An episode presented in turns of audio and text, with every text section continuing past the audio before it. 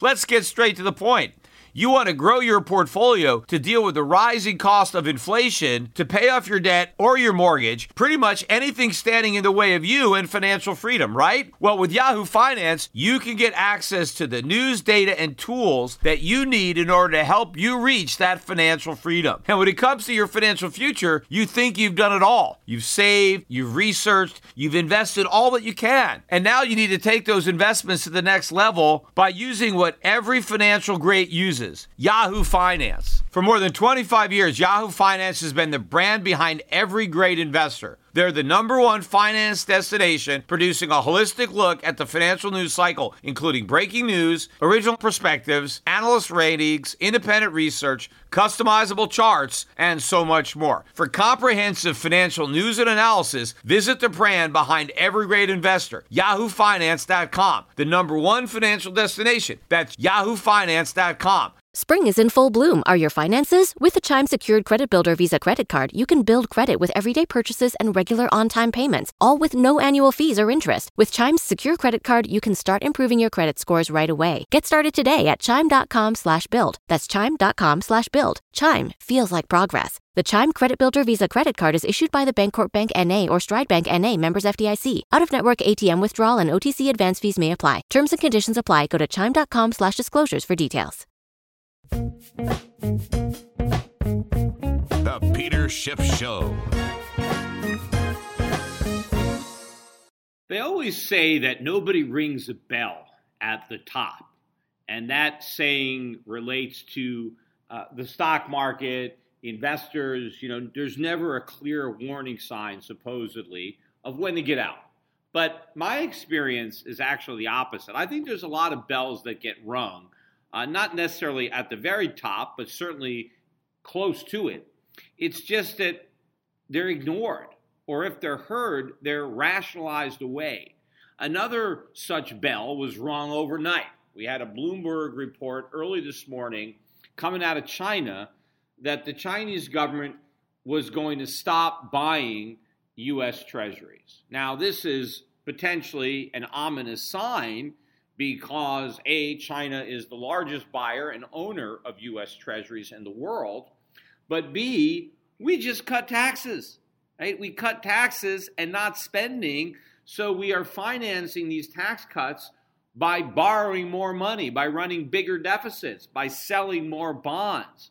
And if the largest buyer and owner of those bonds is saying no mas, well, then that is a big problem because who is going to step up to replace the Chinese? But also, if the Chinese aren't going to buy, who else isn't going to buy? I mean, why would anybody want to buy U.S. Treasuries? I mean, even if you didn't harbor the gloom and doom type perspective that I do, right? If you're just your typical investor who's just looking at historic bond prices, why would you want to buy U.S. Treasuries now?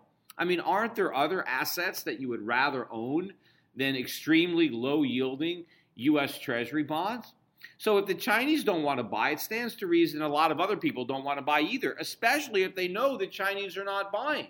But of course, if the Chinese are not buying, does that mean they're selling? I mean, if they don't think treasuries are worth buying, well, are they worth owning?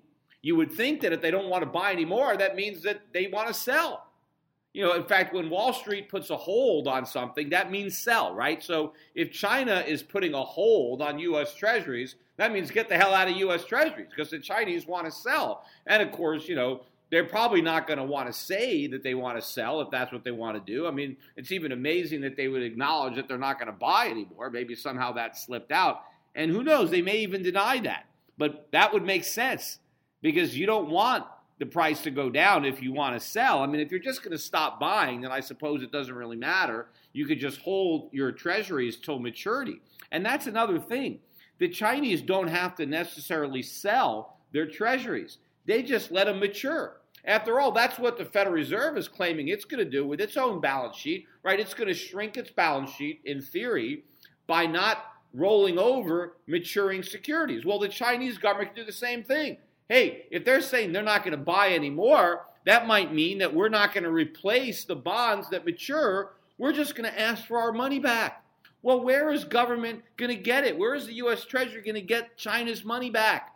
If China's not going to loan it to them again, if the Federal Reserve isn't loaning it again, where are they going to get the money?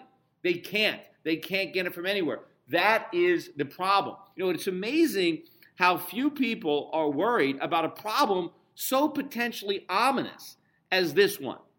Remember, nobody was worried about the 2008 financial crisis, right? Nobody, I mean, you could turn on uh, financial television, look at all these experts, and nobody was worried. I was the only guy.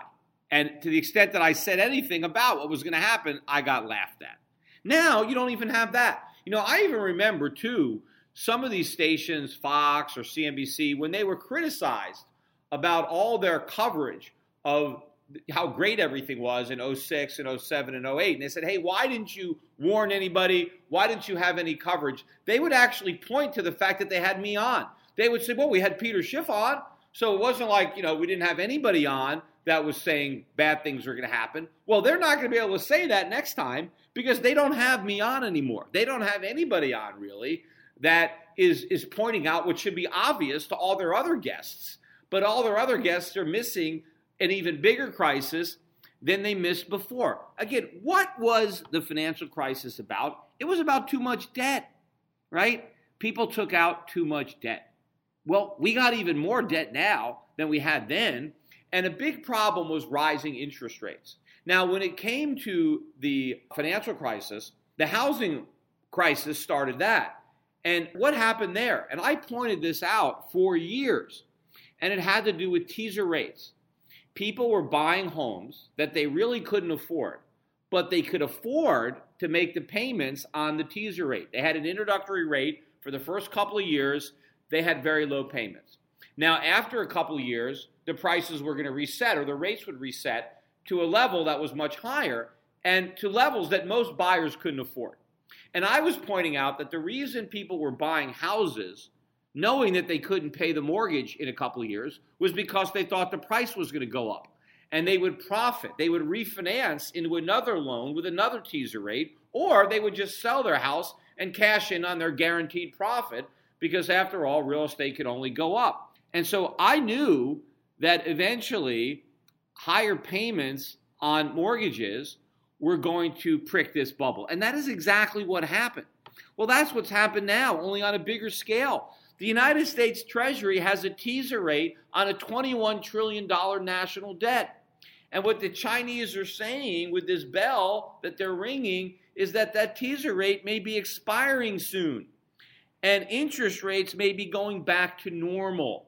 In fact, not only back to normal, they're going to go much higher than normal. Because, first of all, when you have a pendulum, right, it doesn't, you know, it doesn't stop in the middle. When it goes all the way to one side and then it swings back, it goes in an equal distance to the other side. So if we're going from ridiculously low interest rates, record low interest rates basically, we could go to record high interest rates. Or even if we don't go to record high interest rates, at least historically high, right? We can go from being historically low to being historically high. But if we only go to being historically normal or average, that is a catastrophe. You see, the people who are ignoring this problem, they have to assume that interest rates will never normalize, that these ridiculously low interest rates that we have are going to stay here forever. Now, that seems to be a crazy assumption, right? What's more crazy? To assume that interest rates will eventually go back to normal, or to assume that they're never going to go back to normal. But that is what you have to assume the latter. You have to assume that interest rates will never normalize in order for you to not acknowledge that we're headed for a major economic crisis. Because what happens if interest rates normalize? Well, everything collapses. Just like people couldn't afford payments on their subprime mortgages when their teaser rates expired, you know, the US Treasury cannot afford to pay uh, higher interest rates on the national debt when their teaser rate expires, and it can expire very quickly. Sure, in, in response to China's announcement, the Treasury bond market was initially down. It managed to recoup most of its losses, early morning losses, but yields still edged higher on the day bond prices are lower, and bond prices uh, have been falling and yields rising. Now there's a nice steady trend. If you look at the 30 year, we're just at 2.9%. We were at 2.7% in late December. On the 10 year, we're now up to 2.55. We were at like 2.1 in September of last year, but in December, we were about two, two and a half, and now we're two, five and a half. So that, you know, that's a meaningful increase. But if you look at a chart, we could have an explosive increase in interest rates, which is going to be an enormous tax hike on the U.S. economy, on the U.S. government, which is much bigger than the tax cuts that the Republicans just passed. I've been talking about this the impact, the drain on the economy of rising interest rates. I mean, if falling interest rates were helping the economy, wouldn't a rise in interest rates hurt the economy? You better believe it. Also, it's not just interest rates. Look at what's happening to oil prices. I've been talking about that. Oil prices now hit a new high for the four years. I think 63.54 was the high earlier this morning. I think we, ran out about 63.30. But we took out the resistance. I said there was some resistance at 62.75 and a close above that, I think we could see a quick move up to $80 oil. Nobody really believes this bull market. Almost all the coverage I'm reading are about how these oil prices are unsustainable above 60, that the price is going to come down. I don't think so. I think we're now climbing a wall of worry, and I think we're going to start climbing it more quickly. The dollar is headed down. Again, the dollar sold off as a result of this China announcement. It recouped some of its gains uh, but still negative on the day. We're still holding above a 92 handle, but we won't be at a 92 handle for long, particularly against the Chinese currency. I mentioned in my earlier podcast, I expect the US dollar to hit a new all time record low this year against the Chinese yuan. We had the biggest drop in nine years last year, and I think now the dollar is poised to fall to a record low. And that would make sense, right? If the Chinese know their currency is going to be appreciating, why would they want to buy U.S. Treasuries? It's a guaranteed loser. I mean, it's a guaranteed loser for everybody to buy U.S. Treasuries. But how do all the people who justify the Dow at 25,000, how do they do that? They justify it by relating it to interest rates. They say, well, the market is not overvalued if you compare it to the bond market. Yeah, but the bond market is at a record overvaluation. How can you say stocks aren't overvalued when they're compared to bonds when the bond market is a bubble? Because what you said is, well, if the bond bubble pops, then the stock bubble is going to pop too. And that is exactly what we are staring at. Yet you have these warning signs, just like we had in 2007. Look, I had been warning about the housing bubble and all the problems that the Fed was creating by inflating that bubble in 2002 and 2003 and 2004 and 2005. I saw it coming from a mile away. And I was warning about it so often and for so long that by the time we got to 2007, right, nobody believed me. Oh, Peter, you've been saying this stuff for years. But you know what happened in 2007? All this stuff started to happen, and still nobody could get it, right? You had the bankruptcy of Lehman Brothers, bankruptcy of Bear Stearns. You had a lot of these subprime lenders that were that were going bankrupt.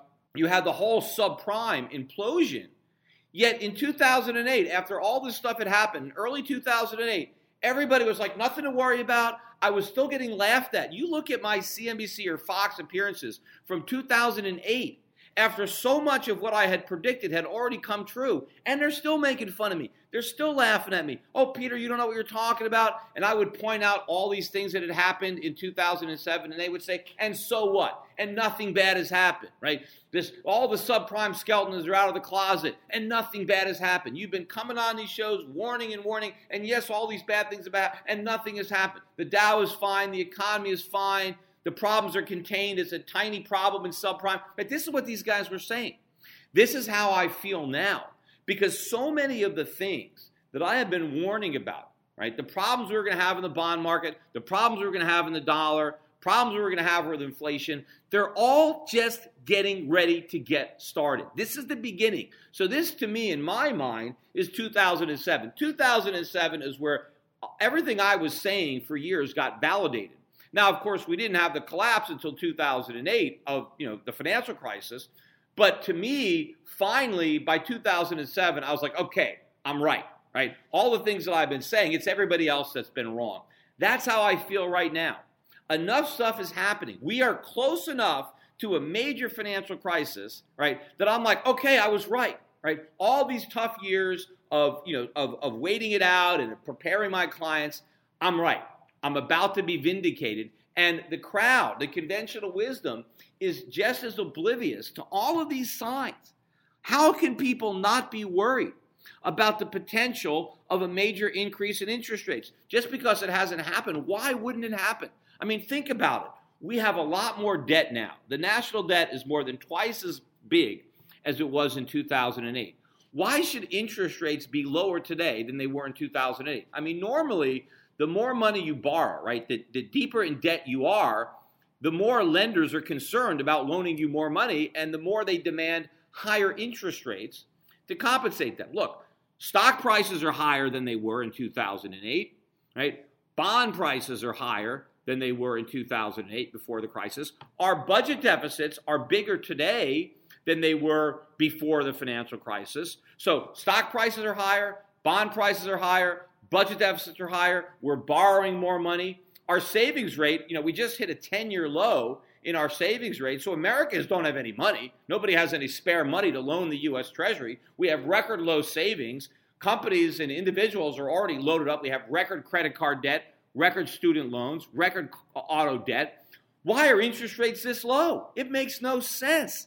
Interest rates should be a lot higher, and they will be a lot higher. And the adjustment, I think, from really low to normal is going to happen very quickly.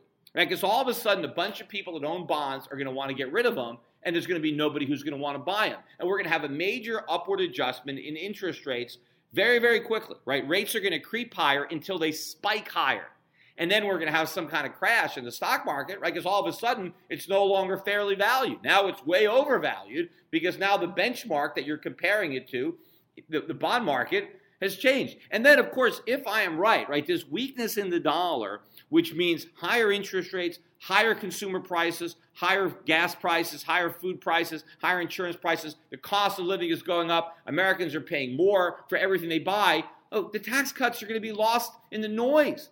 They're going to be overwhelmed by an increase in our cost of living, and the tax cuts are only going to make a small dent in that. Meanwhile, the government's going to have to be borrowing even more money to finance this. This is a perfect economic storm that we are heading for, and yet everybody looks out and says, "Oh, nothing to worry about. It's clear sailing. There's no nothing on the horizon."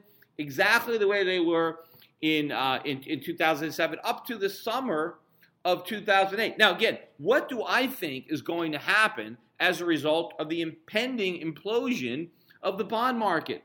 I do not think the Federal Reserve is going to sit idly by and watch the air come out of the bubble that they have been, you know, blowing so carefully for all these years. So what are they going to do? They are going to step up and buy. You know, people are saying, who's going to buy the bonds if the Chinese don't buy? The Fed. That's who's going to buy them right? The Fed's the only buyer in town. That's QE4. And I've been saying that QE4 is going to be bigger than QE1, 2, and 3 combined, and it will be. And here's the problem, right? Because when the Fed has to reverse course, because if the Fed's going to start buying more bonds, then you could say goodbye to shrinking the balance sheet, right? Which I've said all along is never going to happen.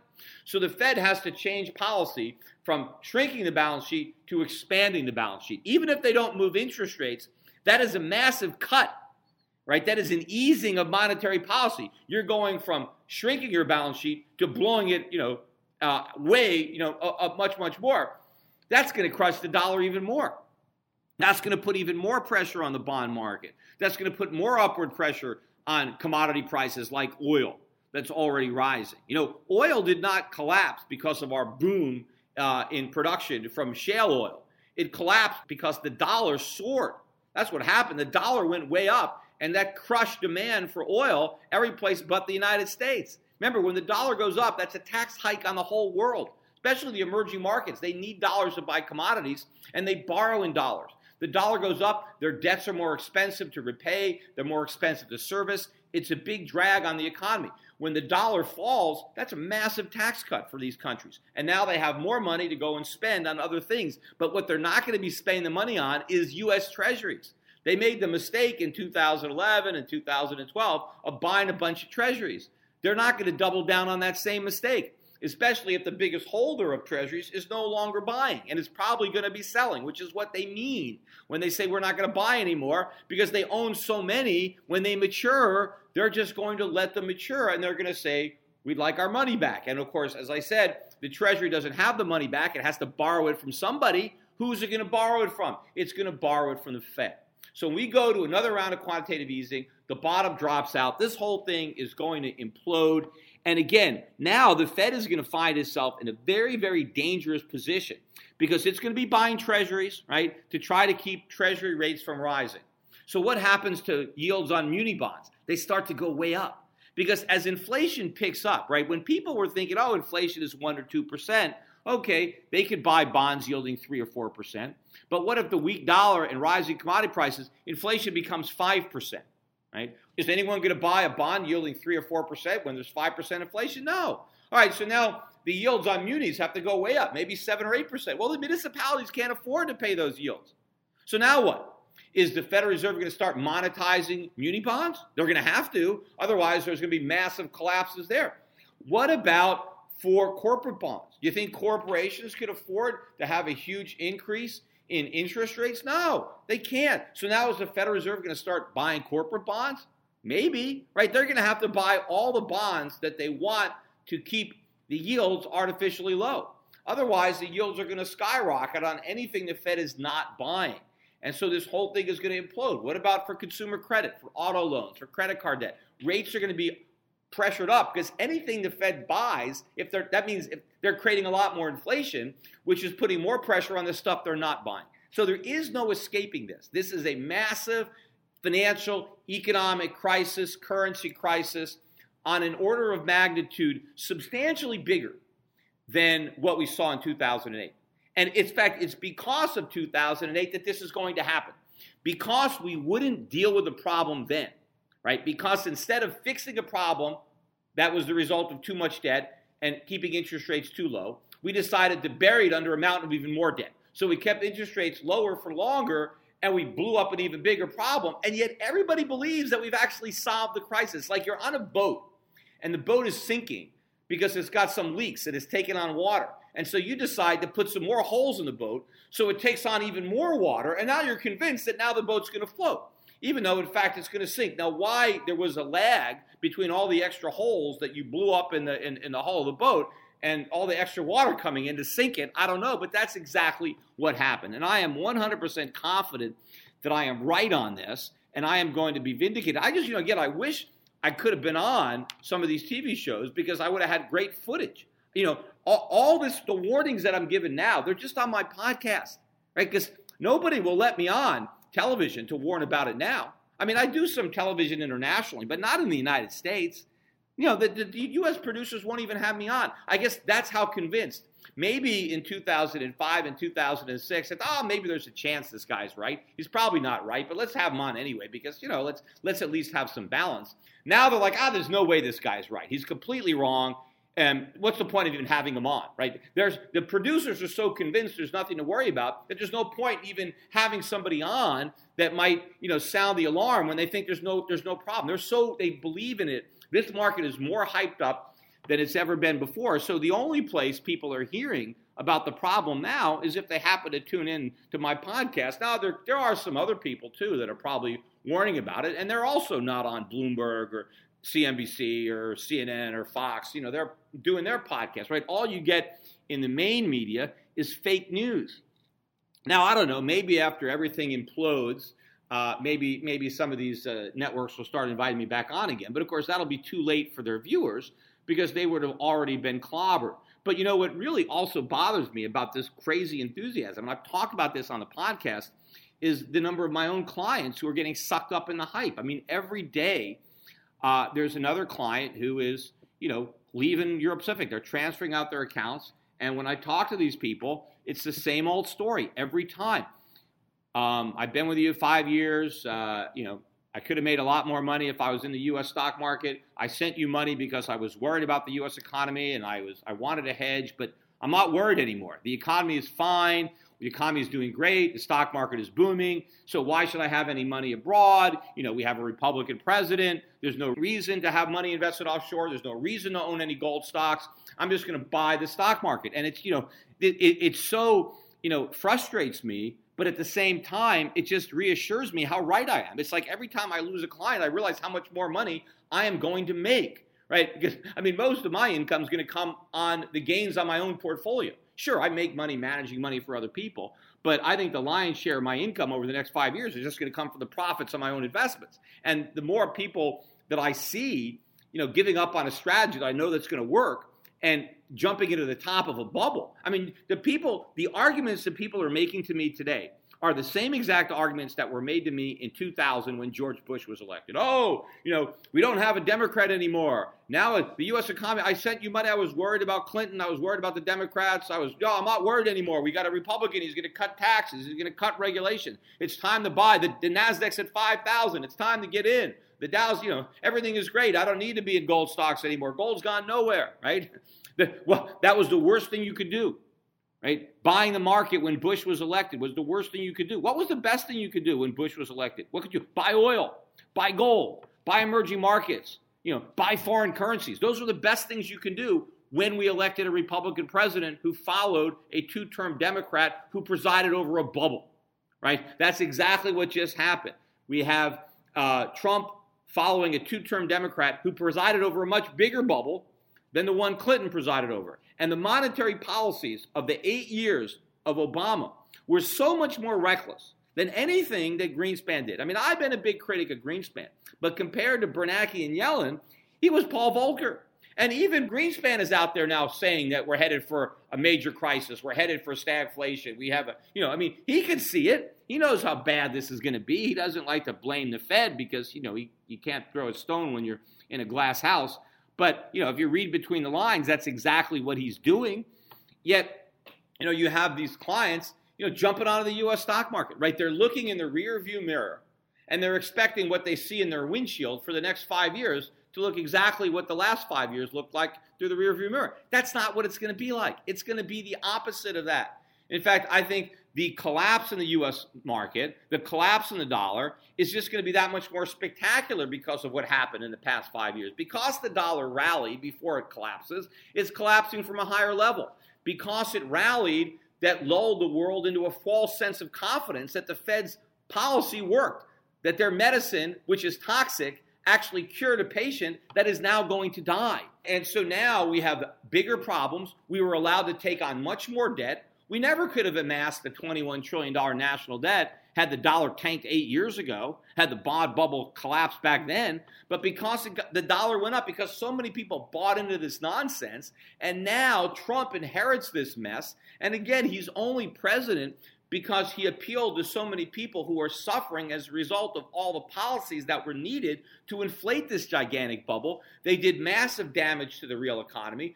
Real Americans felt that damage and elected Trump, who promised to clean house and drain the swamp, who simply filled it, you know, uh, poured more water into the same swamp. We're continuing the same policies, and this whole thing is going to blow up on him. And if people thought they lost a lot of money under Bush, in the market. Wait till they see how much money they're going to lose in Trump, especially the people who are buying in now.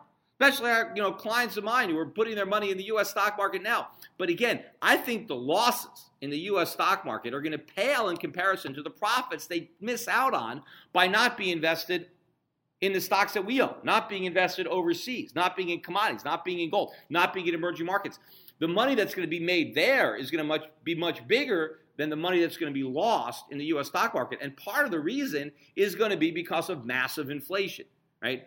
Whether it ends up being hyperinflation, that's still a worst case scenario, but it is still a scenario. It is a high probability or a probability scenario that nobody is contemplating.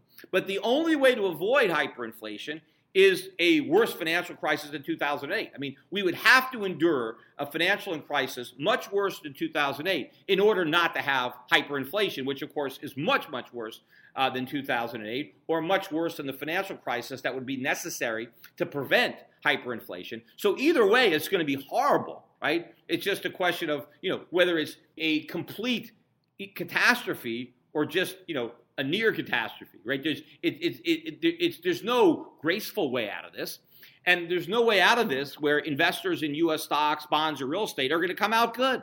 They're just not. It is impossible, right? But if you're out of the U.S. dollar, if you're out of U.S. assets, if you're in the countries that are going to benefit, believe me, a lot of countries are going to benefit from the implosion of the dollar because there are a lot of countries now that have to uh, suffer, that have to sacrifice in order to prop up the dollar, that have to work harder so that Americans don't have to work at all, that have to save more so that Americans can keep borrowing. So, as the standard of living in America goes down, it's going to rise in other parts of the world. People have to recognize uh, that this is about to happen, and they need to position their portfolios. They need to be uh, in the right investments. I mean, people should be increasing their accounts with me. People who have had accounts with me for four or five years should say, you know, I sent you money a while ago, and you know what? It looks like all the things that we were worried about are about to hit the fan. I need to, I need to go all in, right? I need to really press this bet. That's what they should be doing. Instead of taking their bets down and going and going to this casino that they're going to, they should be, well, I better I better put more money down. In fact, I should take money off of the table in the US stock market. I should I should if I had money in US stocks, I should be selling them. I should be cashing in. I should be sending that money into Euro Pacific so I can get it out of harm's way and so I can take advantage of what's going to happen. And the irony again was that in 2008, I had been saying that the dollar is going to crash, the dollar is going to crash as a result of the financial crisis that I had predicted. The financial crisis happened, but the dollar crash hasn't happened yet. That's still coming. The initial reaction to the financial crisis was that the dollar went up. Right? And then a lot of people say, "Oh, Peter, see, Peter was wrong." See, because even though he predicted the crisis, you know, his accounts went down because the dollar went up. Yes, initially that's what happened. But I can tell you something about trading that oftentimes the first move is a head fake. It's the wrong move.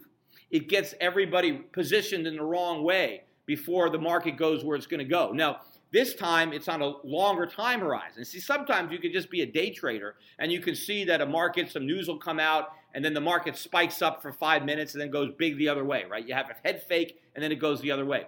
Well, this is what's happening. It's playing out over a longer time period. So we had the financial crisis, and the initial knee jerk move that took place over a number of years was a lot of money rushing into the dollar. Instead of going away from the blast, they initially ran towards the blast, right? Towards the explosion.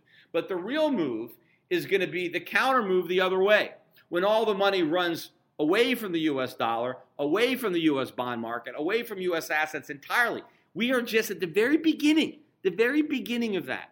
And everything that I that I know, all of my experiences uh, uh, managing money, being in the markets, tell me that this is the time. So again, you know, if you are a listener to the podcast and you have an account with Euro Pacific Capital, add to it send some more money in, right? If you're one of the clients who are cashing out, assuming that you're still listening to the podcast, you know, don't come back before it's too late. You know, don't don't allow the losses in the US market to get out of hand, but more importantly, you may not even see some of those losses because they may be buried beneath inflation. The losses may be in real terms. Look at the Dow in terms of the price of gold if you want to know what's happening because the Dow is going to implode in terms of the price of gold. I think it's still going to go down in terms of dollars, but the dollar is going to be going down too. So when you're measuring stocks in dollars, it's a moving target and you're losing a lot more wealth than just the dollar value of your, your brokerage statement. So people should be sending more money in. They should be buying more gold, more physical gold at gold, silver in particular. I think the price of silver is going to explode. I recently bought more physical silver myself. Uh, and you know, I'm already, you know, I have a lot of gold and silver stocks. I think the mining stocks offer probably the most upside potential uh, in uh, of all the stocks that I'm buying. You know, they carry more risk, but I'm you know I'm very very confident that I'm right, and I want that risk because with that risk comes the potential for enormous uh, capital gains, which I think are coming. And of course, since I live in Puerto Rico now, those gains are going to be tax free. Uh, to me, and so I want to maximize my capital gains, and I think the way to do that is to own these stocks. So other people should take advantage of this. I don't know how much longer this is going to go, right? These warning signs are being ignored, right? But for how much longer? I mean, every night you could wake up and it could be a much bigger bombshell than just the Chinese are thinking about not buying more treasuries. You could wake up and find out that they dumped a bunch of treasuries on the market while you were asleep and everything is imploded. So rather than take that risk, uh, you should uh, protect yourself now. right? And, and recognize all these signs. Read the writing on the wall. Listen to these warning bells. Because if you don't pay attention and you don't get this right, you are not going to get a second chance.